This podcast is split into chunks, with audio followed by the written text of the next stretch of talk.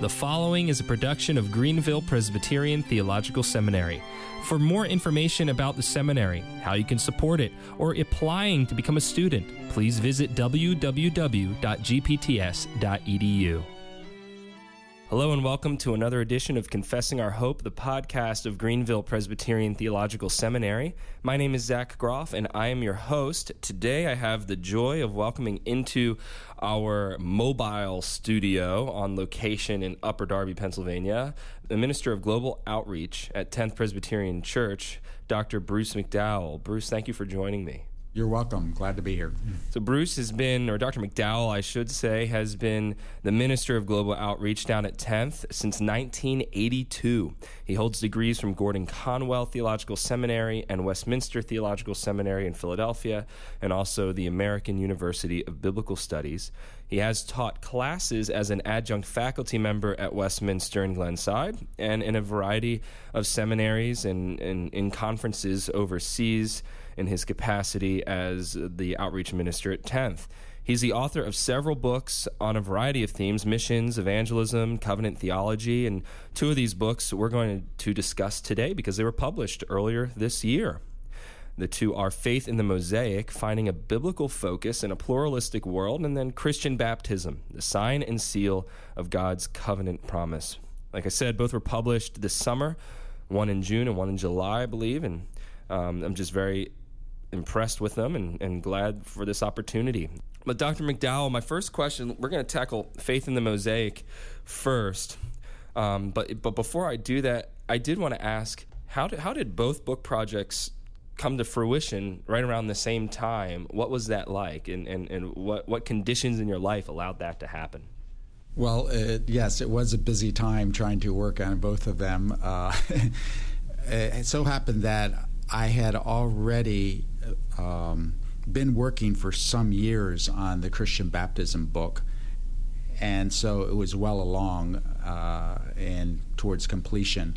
Uh, but then I got asked by the publisher, uh, CLC Publications, uh, the um, director of that uh, ministry, to uh, consider writing a book for them and presenting a proposal. So I also had a book idea prepared um, that over some previous years I had gradually been compiling some stuff for this uh, project.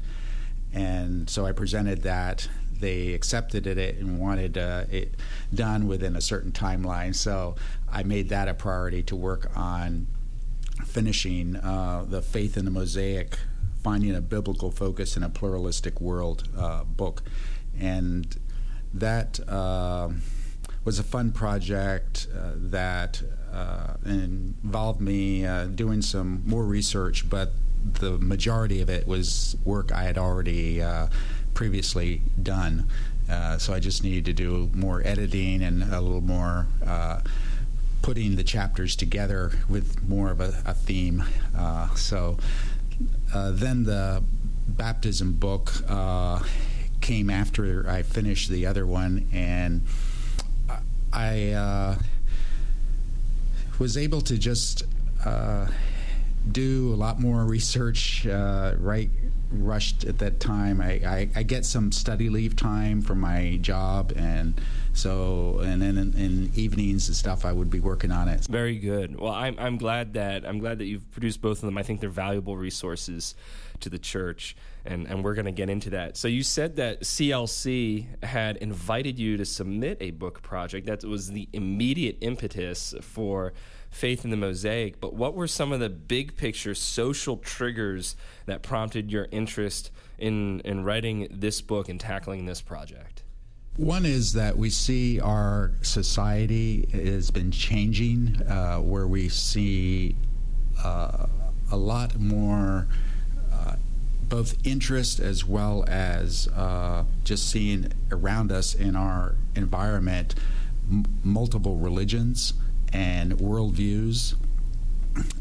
So Christians don't seem to be prepared on how to address them, how to think about them, how to respond to these different worldviews. And so I thought uh, a resource to help them deal with that would be appropriate uh, at this time. And there's uh, so many religious uh, religions represented by all the immigration from around the world that uh, we need to pre- be prepared how to address that.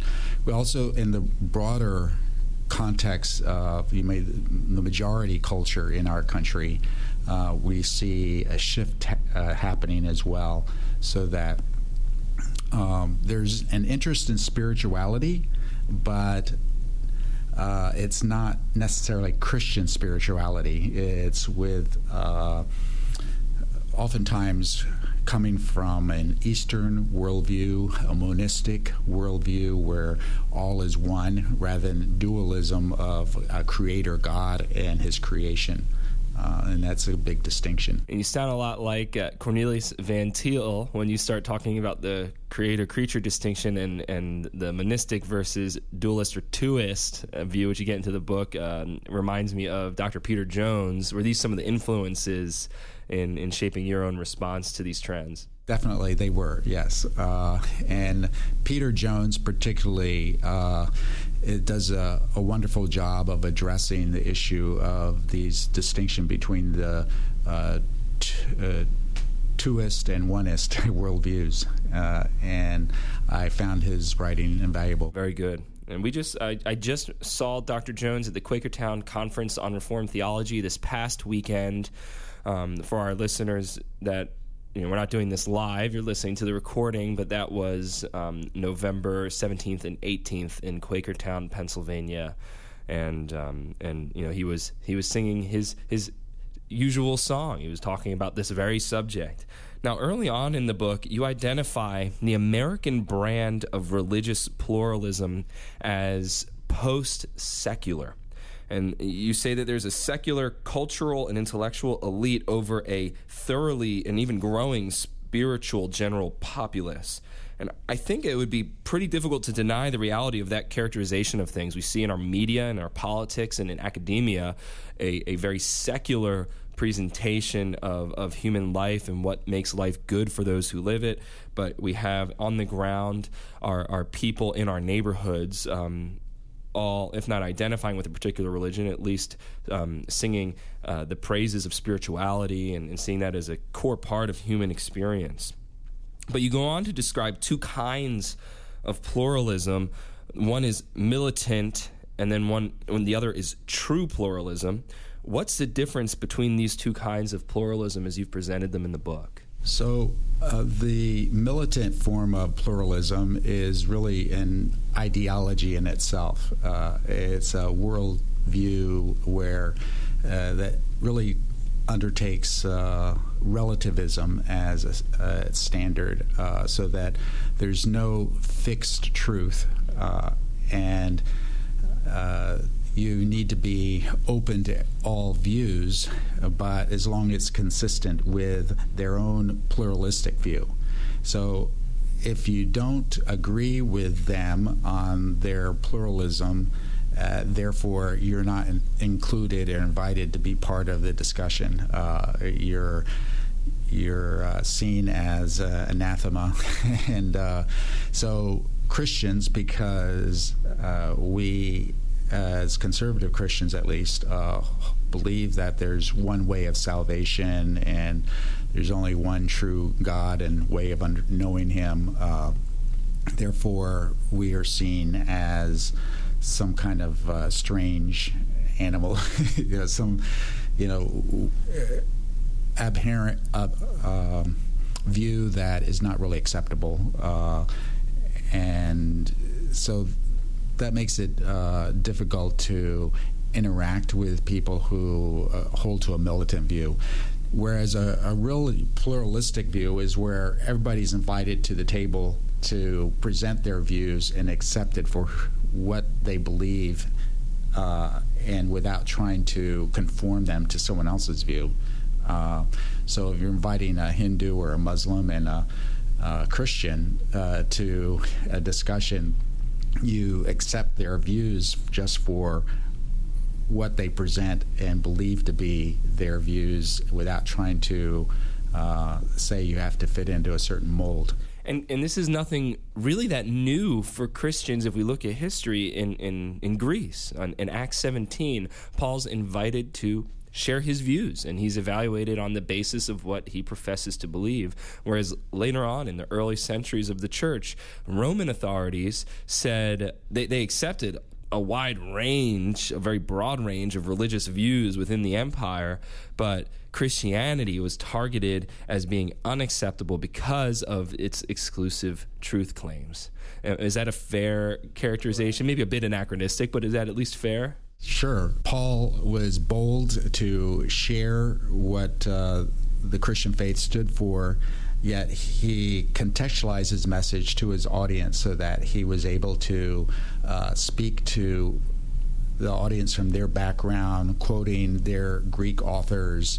Uh, and speaking about the blessings that come from a creator God uh, who brings uh, rain on the just and the unjust, uh, but uh, brings us all blessing. We ought to acknowledge him and that He places us to where we live, each one, and has a plan for our life. Uh, and therefore, we ought to acknowledge Him and thank Him. And but then where at the point where he speaks about Jesus and his resurrection is similar to today when you speak about the miraculous and the uniqueness of Christ. Uh, that's where some will believe who are called and some will not and will reject that message. This was fresh in my mind because I'm reading through Acts in my daily devotions and I just got to the, the point. Um, a little bit after the uh, the the Mars Hill discourse, and it got to the point where is it uh, is it Festus or, or Felix? Says Paul you're beside yourself. You're, you're idiomatic. You're out of your mind. You're you're crazy uh, when Paul starts getting into the resurrection. And uh, and Paul's response is, is good. I'll leave that to our listeners to to go and revisit on their own time. Now overall I, I want to we're going to get into some more details about the book but before we do what is the main point of truth or application in this book. What do you want your readers to take away and or to put into practice as as believers living in a pluralistic world? I'd say uh, one of the major thrusts of the book is to have uh, a full confidence in God's revelation, the Word of God, and understanding the role of general revelation, but how that's not sufficient, and we need God's special revelation, which is in God's Word, the Bible.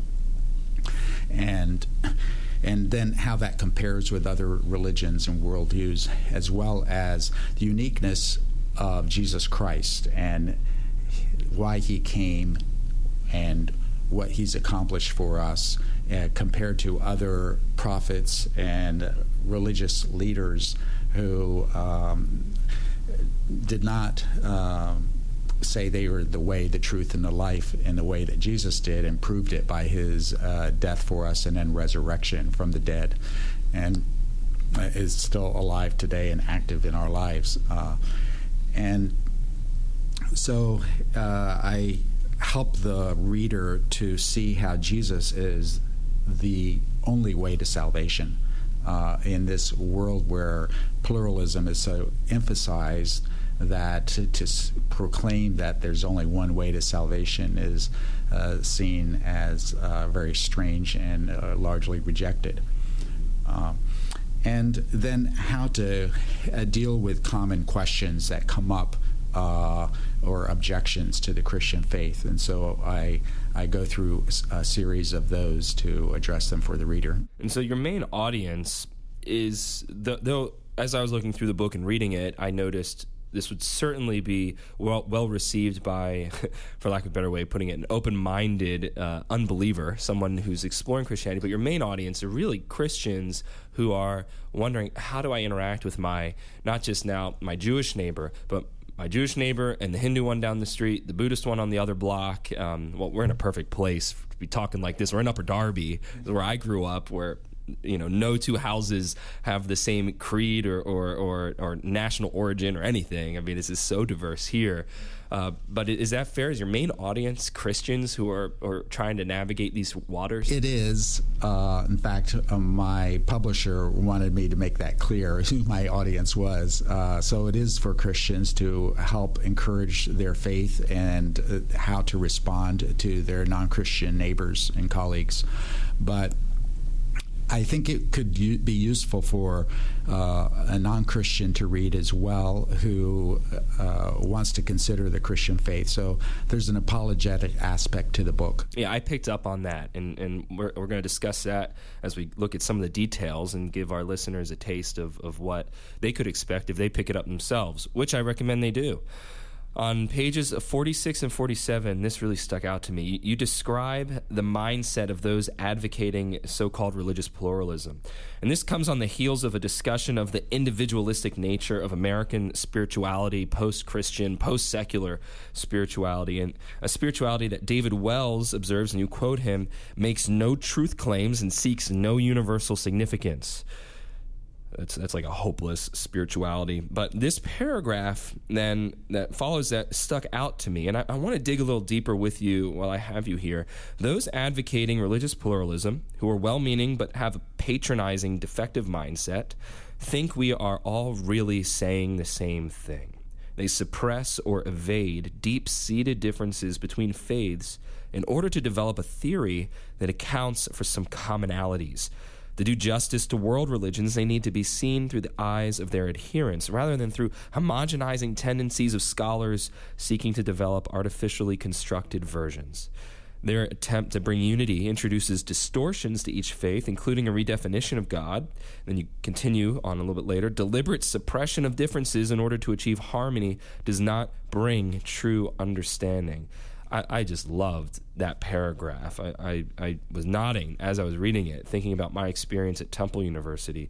Uh, what are some examples of this academic flattening out of differences and distortion of religious distinctives? Uh, one of the popular writers in this area is uh, John Hick, uh, and another is Paul Knitter, uh, who's Roman Catholic theologian and they uh, they try to bring a harmonizing to religion uh, and discount the significant differences that exist between them, and try to emphasize.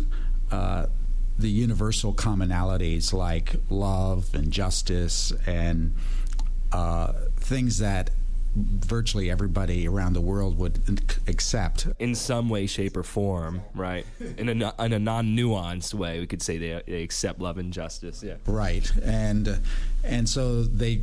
Uh, John Hick tries to come up with a definition of God that uh, has some biblical aspects to it, but uh, it really is redefining God in a way that's unbiblical.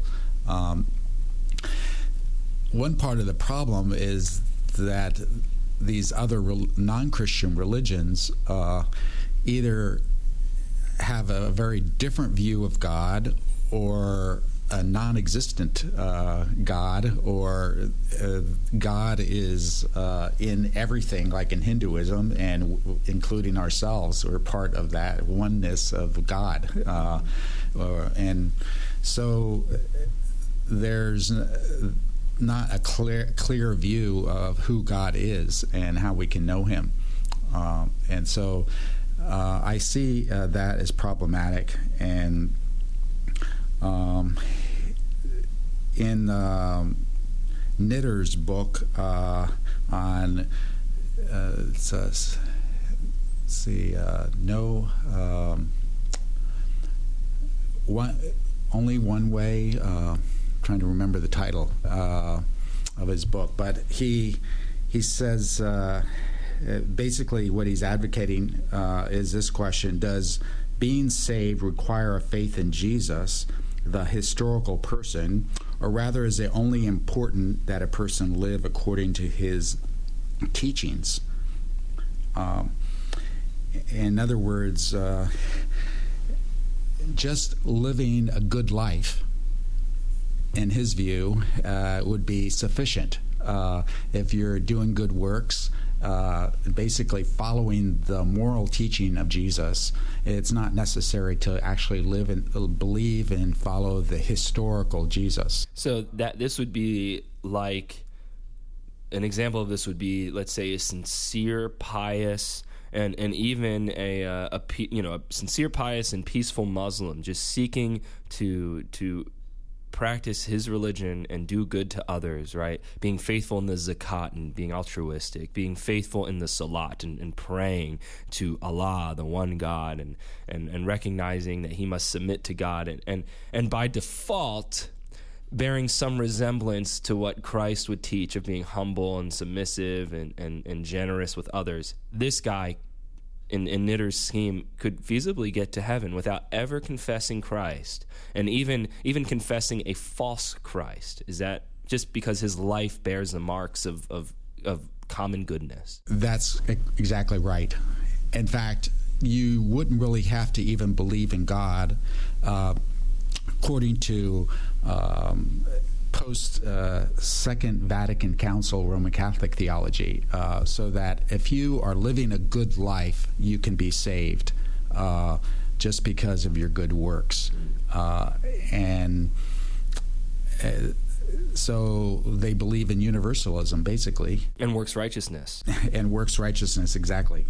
Uh, so th- understanding the mercy of God by His grace alone. Uh, that it's not according to our works is, is something that uh, is contrary to um, their teaching and understanding of truth. Uh, and the gospel is very clear that we're saved apart from any effort or work on our own, uh, but it's truly by God's mercy through Jesus Christ. And you know, one of the great benefits of Vatican II, though there's much that we would bemoan, even as a as a degrading of traditional Roman Catholicism in various areas. But one of the great benefits of it is it shows us, in some ways, the logical and historical conclusion of works righteousness, right. which which is you know part and parcel in the warp and woof of Roman Catholicism, and this is what it gives birth to: is a functional universalism and and uh, and flattening out of any kind of difference and suppression of, of doctrinal of the importance of doctrine. Ironically, so therefore the Pope will meet with these religious leaders, uh, like the head of uh, uh you know the the Dalai Lama or and, or Islamic leaders uh, and so on because he sees them as uh, really re- truly religious leaders that ought to be respected for their faith viewpoints uh, that to be honored by Christians as well, and because they're going to be in heaven with us anyway. yeah, I mean, the way the way at least the current pope uh, is acting, and and I think previous popes as well, in relation to these these other spiritual leaders, so to speak, is treating them as brothers in arms, comrades in arms. I mean, we're all we're all seeking to do the same thing. We're all working for world peace. If there's anyone who can bring world peace, it's the Dalai Lama in the east or the Pope in the west, and uh, at least those are common slogans. Now, this is a this is a provocative question, perhaps. Can can Christian apologists and and even evangelists fall into the same trap, that of flattening out differences? Between competing faiths? And if they can, how do we avoid doing that without slipping into confusion ourselves? There are uh, probably some apologists that tend uh, towards that kind of thing, but I my position is that we have to be uh, stand on the uniqueness of the Christian message that we find in the Bible, uh, and so the Bible is very clear uh, that there's a uniqueness to Jesus as the Savior of humanity uh, for those who will heed the call that God gives them. And that comes through the work of the Holy Spirit as the Spirit applies the Word of God, the message that is preached or heard.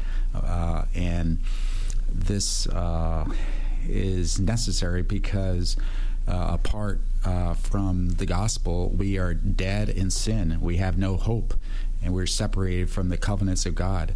And we have no ability to respond to even the message apart from the Holy Spirit working in us to bring, uh, apply the Word of God, the message of hope that we have in the gospel of Jesus' death and resurrection for our salvation. You know, something I, I really appreciate in your book that you emphasize is that competing religions or, or truth claims even even so-called non-spiritual secularist claims they they all attack the authority of scripture and the unique person of Christ Jesus. This reminded me of one of our professors' books, Dr. Jim McGoldrick's book, Christianity and Its Competitors, Ancient Heresies and Their Modern Counterparts, or and he goes through and, and identifies cults and ancient heresies and things. And, and, his two main themes are they compromise first and foremost on sola scriptura and solus Christus, on the sufficiency of Scripture and the person of Christ. And you do that in this book, yes. and and you see it in some of the chapter headings. In um, in chapter two, the title is "The Authority of the Bible Among Multiple Revelations," and Dr. McDowell gets into sola scriptura without I don't think ever using that particular phrase. And then in chapters three through five, they're all called The Lord, He is God, is chapter three. Chapter four is The Unique Christ in a Pluralistic Age. And then chapter five is No Other Name. Chapter six, then, Enter Through the Narrow Door. You can just see over and over again the emphasis on solus Christus, on the person, the unique person and, and work of Christ on our behalf and and the, these chapters alone are worth the whole book. But later on in the book, just to give um, another an, another picture to our listeners, um, he has some very keen pastoral questions that you're going to want to see the answer to. He is chapter seven: Can a loving God send good people to suffer an eternal hell? I mean, that's that's a question all of us get hit with whenever we're talking about the exclusivity of salvation in Christ and um, and then you know waging peace in a religiously violent age. That's a very provocatively titled chapter, but of course. Militant atheists and secularists are always attacking religion as the cause of all the world's wars and conflicts and things. So, again, very pastorally sensitive and astute. Now, speaking of the pastoral considerations, we had talked a little bit about some of the big picture issues at play in the book was there anything going on in your church community down at 10th or, or even in your, your evangelistic ministry and your outreach and your travels around the world that prompted you to embark on this project? Well, our church is in Center City, Philadelphia, and it's in a very strong, active gay community, uh, as well as uh, people from many different cultures and countries uh, background uh, live in that area of the city, and so uh, we're and also we have outreach from the church to international students uh, to the local universities, and there's tens of thousands here, uh, mm-hmm. and so uh, there's also a, a very growing Muslim community in our city uh, and it's very evident around us. Uh, right.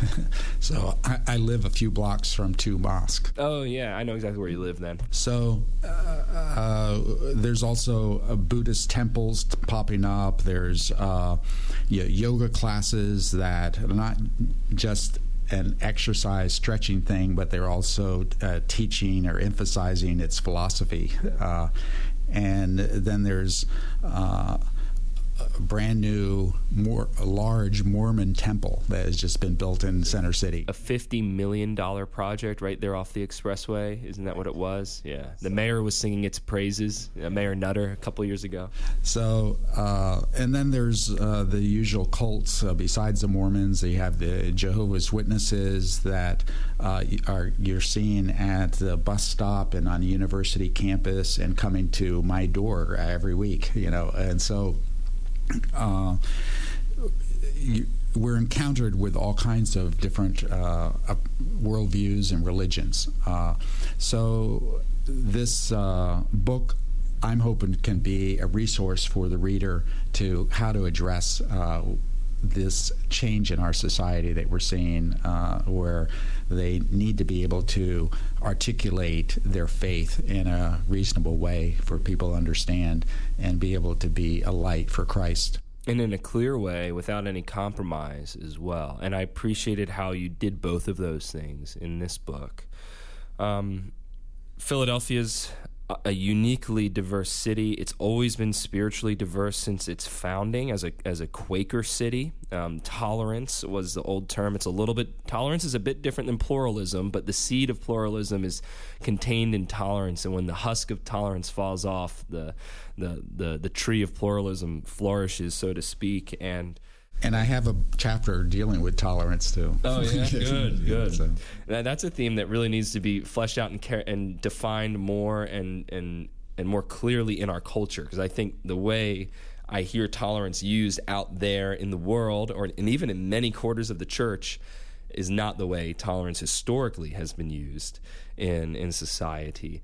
But uh, so I, I appreciate that book. I commend it to our listeners and there's a there's a rich bibliography in the back of the book as well where you can see some of the resources that Dr. McDowell was drawing from and those would help you with further study into this topic of living faithfully as a Christian in a pluralistic society. And with that I want to talk about the second book which I found very helpful and I'll be honest I'll be completely honest. I was a bit skeptical when I think you sent an email to the librarian and said, I just wrote a book called Christian Baptism. I said, another book on Christian baptism from a Paedo Baptist perspective. What could this possibly offer? But as I was going through it, um, and we were talking about this a little bit earlier over coffee, I was impressed with how many questions you ask that typically aren't asked or answered or addressed in other short treatments on on baptism. Now, in the in the beginning of the book, and the full title again is Christian Baptism: The Sign and Seal of God's Covenant Promise. Beginning of the book, you mentioned Pierre Marcel's book, The Biblical Doctrine of Infant Baptism, Sacrament of the Covenant of Grace. Pierre Marcel is uh, one of Dr. Pipa's favorite French uh, French Reformed pastors, preachers, and theologians. He references his book on preaching and assigns it to us to read. But you mentioned that he that book had a profound influence on you as a seminary student. I guess at Gordon Conwell, who was working through the question of who can receive the sacrament of baptism. And there are other great books out there, short treatments like Murray's, longer treatments as well, that tackle the debate head on from a variety of perspectives. So, why why would you write this book? Put differently, what is it about the current theological landscape in our American church that led you to write this volume, and how do you seek to address those problems? One of my purposes was uh, as um, a young pastor in process of becoming a pastor. Uh, I didn't. I was reading on this subject and looking for resources, and especially back at that time, I had trouble finding m- many good resources available uh, uh, that addressed uh, questions that a Credo Baptist has, and that was my background, having grown up Southern Baptist, uh, and there were a lot of questions, objections uh, that I didn't find addressed in uh, some, especially some of the briefer treatments, and even some that were more extensive. And so I thought, well, how about if I write to try to bring um, all of these questions together in one volume? Uh, I found uh, over time uh, a number of the questions and issues addressed, but they're scattered in many different resources, but not all brought together. Uh, and I was trying to bring it all together. Uh, and uh, there are many um, pastoral issues that I also found not addressed, uh, and missiological issues related to baptism. So I was uh, addressing this in my book as well. And that's what I found as I was skimming this book and uh, and giving a close reading to some of the chapters that that that just drew me in a bit more. Now, there are a handful of big hermeneutical questions, of course, that need to be addressed when we discuss the practical questions that inevitably come up when we're talking about baptism, like the proper recipients of baptism and, and the mode or modes of baptism. Can you walk us through some of the foundational hermeneutical issues that you address in the book, like how we read and apply scripture and how we understand the continuity or discontinuity between Old and New Testaments, and even some of our confessional uh, language and resources to, to guide us in these tasks. I found that um, to adequately understand the scripture as a whole, you need to understand the covenants of God. And uh, so I take a covenantal perspective uh, on and see how uh, God uh, started with a covenant with Adam and uh, then uh, a covenant of works and and then how with Adam's fall, there's a covenant of grace, and how God uh, made a series of covenants, uh, but uh, there's one essentially one eternal covenant uh, for our salvation, and especially uh, revealed uh, to Abraham, and then a sign of that covenant was circumcision. And in circumcision, we see essentially all of the same meaning as our baptism has, except for the aspect of the filling with the Holy Spirit, uh, which uh, came with the new covenant. Uh, and but there's uh, a sign of a baptism that uh, indicates our cleansing from sin and having a new heart. Uh, and you see, uh, having a heart that's right with God is uh, also in the Old Testament. Uh, and I have a, uh, in the book a number of little charts of comparison that I think the reader will find useful to see how, in one of those charts, I compare the sign of circumcision with baptism and see how the various scripture passages that compare show the similarities. Mm-hmm. And and do you deal as well with um, that line? Not so in the confession, the Westminster Confession of Faith talks about multiple administrations of one covenant of grace, right?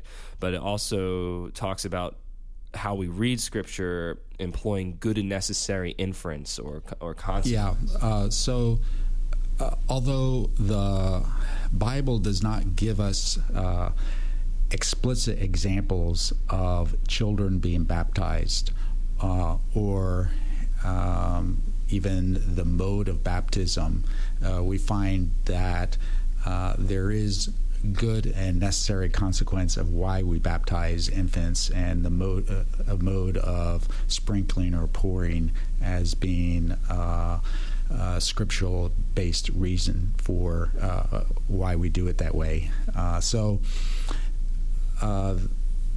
the um, whole concept of household is discussed and about the blessing of children uh, by Jesus, uh, and uh, how it's a covenantal blessing. And uh, so these, uh, in, in, the fact that children of at least one Christian parent are considered holy, and so they're part of the covenant family. and how the blessing of uh, the promises of God, as we see in Acts two thirty nine, are to us and to our children, uh, and so uh, these are some of the reasons that we advocate children being blessed with the covenantal sign. Uh, just as circumcision was given to children. And there is no reason given in Scripture for making a change from the Old Testament pattern to the New Testament for uh, including children in the covenant. What what I greatly appreciate, or you know, one little detail, or might seem like a little detail, but it's a big detail to a father who has daughters, is that in the new covenant, the sign of of membership in the covenant community is extended not merely to men, but also to women. And so when my daughters were born, I knew I was going to baptize them and and, and they were going to receive that gift of, of the sign and seal into the covenant community. Whereas in the old covenant it was limited to men because you know they're the only recipients possibly of circumcision. So in the new covenant we see an expansion of the privileges of the covenantal signs. And in Acts 8, uh, Philip is baptizing, we see explicitly stated that women were also baptized. yeah. So in, in chapter 8 of this book, it's a little bit later on in the book, you go into some crucial pastoral issues of application from what comes earlier in the book. And you write at the beginning of that chapter on page 169 because there is only, quote, one baptism, end quote, there can only be either an invalid baptism or a valid baptism, but not a rebaptism. However, many pastoral questions arise which are not addressed in the usual teaching about baptism. And so, if, if you're willing right now, can you walk us through you you bring up nine big questions. Can you walk us through some of the some of these situations that you present as pastorally sensitive? Well, one of them is. Uh, say an infant has been baptized, uh, but their parents are not really uh, Christians. They're not born again believers. Uh, can we accept the baptism of that child as having been a valid baptism?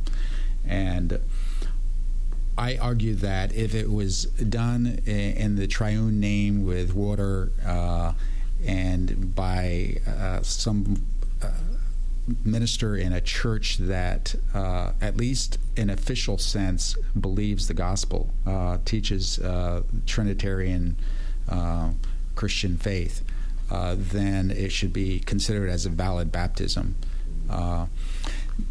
and at the time of someone's baptism, no one can judge the heart of any person as to whether the parents are believers or whether the minister administering the baptism is a believer. Uh, so even if uh, you have a situation where the one who administered the baptism apostatizes, uh, does that mean that the baptism was invalid? I would say no, uh, that it was still a valid baptism uh, as long as it was done in a proper way and uh, as a context of, uh, of being a Christian baptism. Hmm. What about if you were baptized in a church that doesn't preach the gospel like the Roman Catholic Church? My view is that even though there can be the proper outward form of baptism with water and in the name of the Father, Son, and Holy Spirit, um, it does not necessarily make that baptism valid if there's not the gospel uh, held to uh, as we understand the gospel to be in the Bible, uh, that it's uh, through Jesus Christ alone, by faith alone, and not by our works. Uh, and I believe that the Council of Trent, that the gospel uh, being through faith alone was denied, declared anathema uh, by the Roman Catholic Church. Uh, and that has not changed since uh, that, those days. And in fact, the Roman Catholic Church is going further away, uh, I believe, uh, in their doctrine, uh, so that there's really a teaching of universalism now. And so I don't think the church, even though there are some true believers within Roman Catholicism, uh, in an official way, their doctrine is not uh, Christian doctrine. Uh, and therefore, uh, the traditions of men that they've added to their doctrine have led them away from the truth. And so, uh, my own position is that uh, those who've been baptized in a Roman Catholic Church ought to be rebaptized as to but not really a rebaptism, but to have a valid baptism, uh, uh, because there's really only one baptism for uh, anybody. And that same logic would apply to bap- so-called baptisms from Mormons or Jehovah's Witnesses or Unitarians or um, Oneness Pentecostalism or uh, oh yeah, Witness Lee Lord's Recovery Ministries. You name a few in here, and and I appreciate that as well. There was a here, this is a big question, especially down south. Backsliders rebaptized. I mean, down south, it seems like baptism is is a is a way, and actually true up here too. Growing up, I had friends that did this. Baptism was a way of reaffirming your faith after you've gone through a season of waywardness. Yeah, so I, I don't see uh, baptism again after falling away in sin to uh, be valid uh, or necessary because our baptism is a one time event. Uh, and to reaffirm one's faith by baptism is have a misunderstanding of the meaning of baptism. And uh, from a reform perspective, baptism is really God's initiative and what God has promised to us, and what we are claiming, owning to as our uh, God's promise, and we hold to by faith. Um, in a more Arminian viewpoint, uh, it's more of baptism is seen as a declaration of our faith and of our uh, initiative and uh, coming to God. And so I think that is part of the reasoning for that uh, distinction in the view. And also in backsliding, if one has truly been a believer before and falls into sin, that doesn't mean one has lost one's salvation. However, if one was not truly a believer when they were baptized. That does not invalidate the baptism that they had. In fact, once uh, they are coming to true faith, they are actually um, affirming the baptism that they had received. So the point at which one receives the gift of the Holy Spirit uh, is not dependent on when one has received baptism. So you can have received the Holy Spirit either before, during, or after one's baptism. And one of the questions you bring up, this is particularly sensitive with our Credo Baptist brothers who are put in a bit of a pinch when we show up at their churches uh, if we've been baptized as infants, and then it's the week they're having the Lord's Supper. Uh, what? How do you navigate that issue of, of one true Christian group not recognizing um, the baptism of another true Christian group, like when John MacArthur has R.C. Sproul at his church on Communion Sunday. How do we navigate this issue? Yeah, that's quite a challenge, and it's not as much of a challenge for Reformed believers because we don't have a problem accepting uh, credo baptism uh, but it is for credo Baptists and accepting uh, pedo baptism because they don't believe that we've had a valid baptism. Um, so. Uh, there are some uh, Credo Baptist churches where their pastoral uh, leadership uh, are flexible on this issue. I understand John Piper is one in that regard uh, who will accept the baptism of uh, Pedo Baptist to be able to receive communion.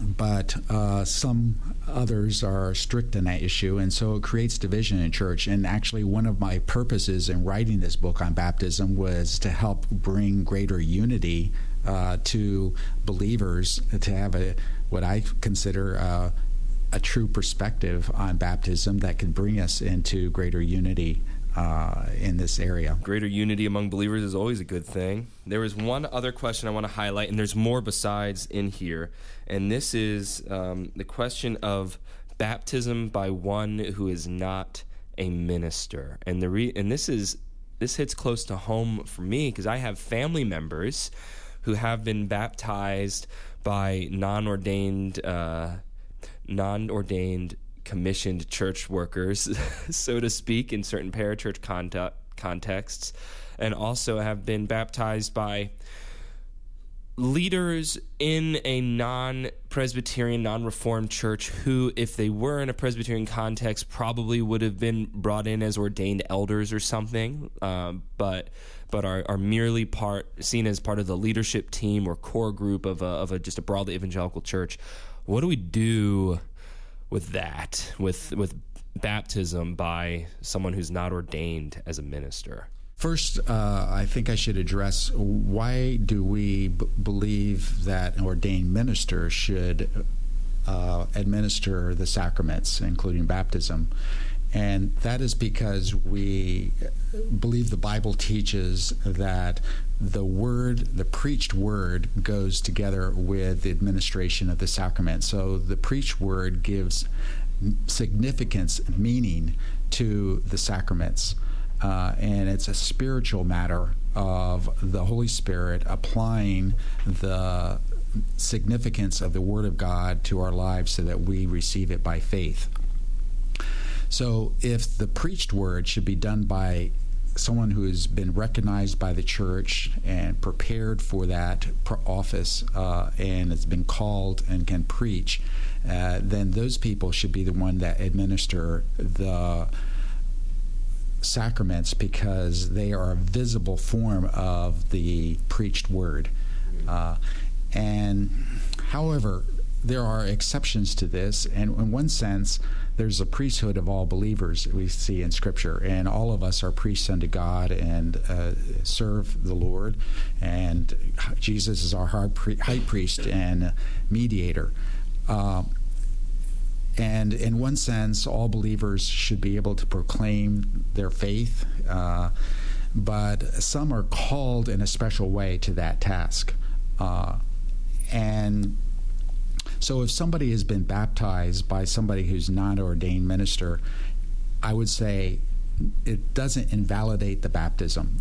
There's still, if as long as it was done in the triune name with water uh, and received by faith, uh, then it's a true uh, baptism. Uh, but I would say it's just uh, an abnormal or not uh, the what should properly uh, properly be done. I have someone near and dear to me. My elders know who this person is because I've spoken with them about this person. Uh, but uh, this individual, see, I'm, I'm hiding even the, the, the gender of the individual. This individual was baptized, quote unquote, by a female minister in the United Methodist Church as an infant, and then and by sprinkling, and then dunked as a middle schooler in a, I think a by maybe a, a, a, young life leader or something in, in conjunction with a uh, an, an, evangelical pastor, and then again in high school, again was baptized by immersion uh, by an evangelical pastor. And I was speaking with the elders in my church about this, and they said, "Well, it sounds like at least one of them is legitimate." and, and, the argument I made, uh, I said, you know, I don't know about the second two, but at least that first one I would rule out because even though the United Methodist Church at that point is a church that still publishes a true gospel and you'd find it preached in certain quarters as sick as as sick as doctrinally sick as the church is i think that a, a, woman is not one who could be understood to be lawfully ordained in a church.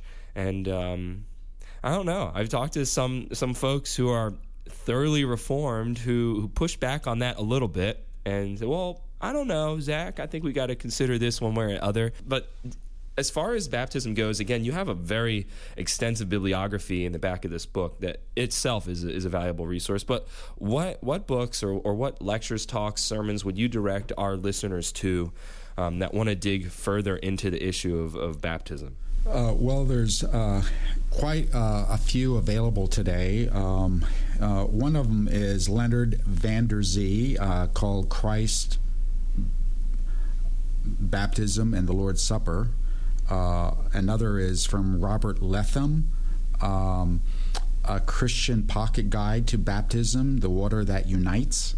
It's a small book. Um, from Britain. And then Daniel Hyde has a small book called Jesus Loves the Little Children.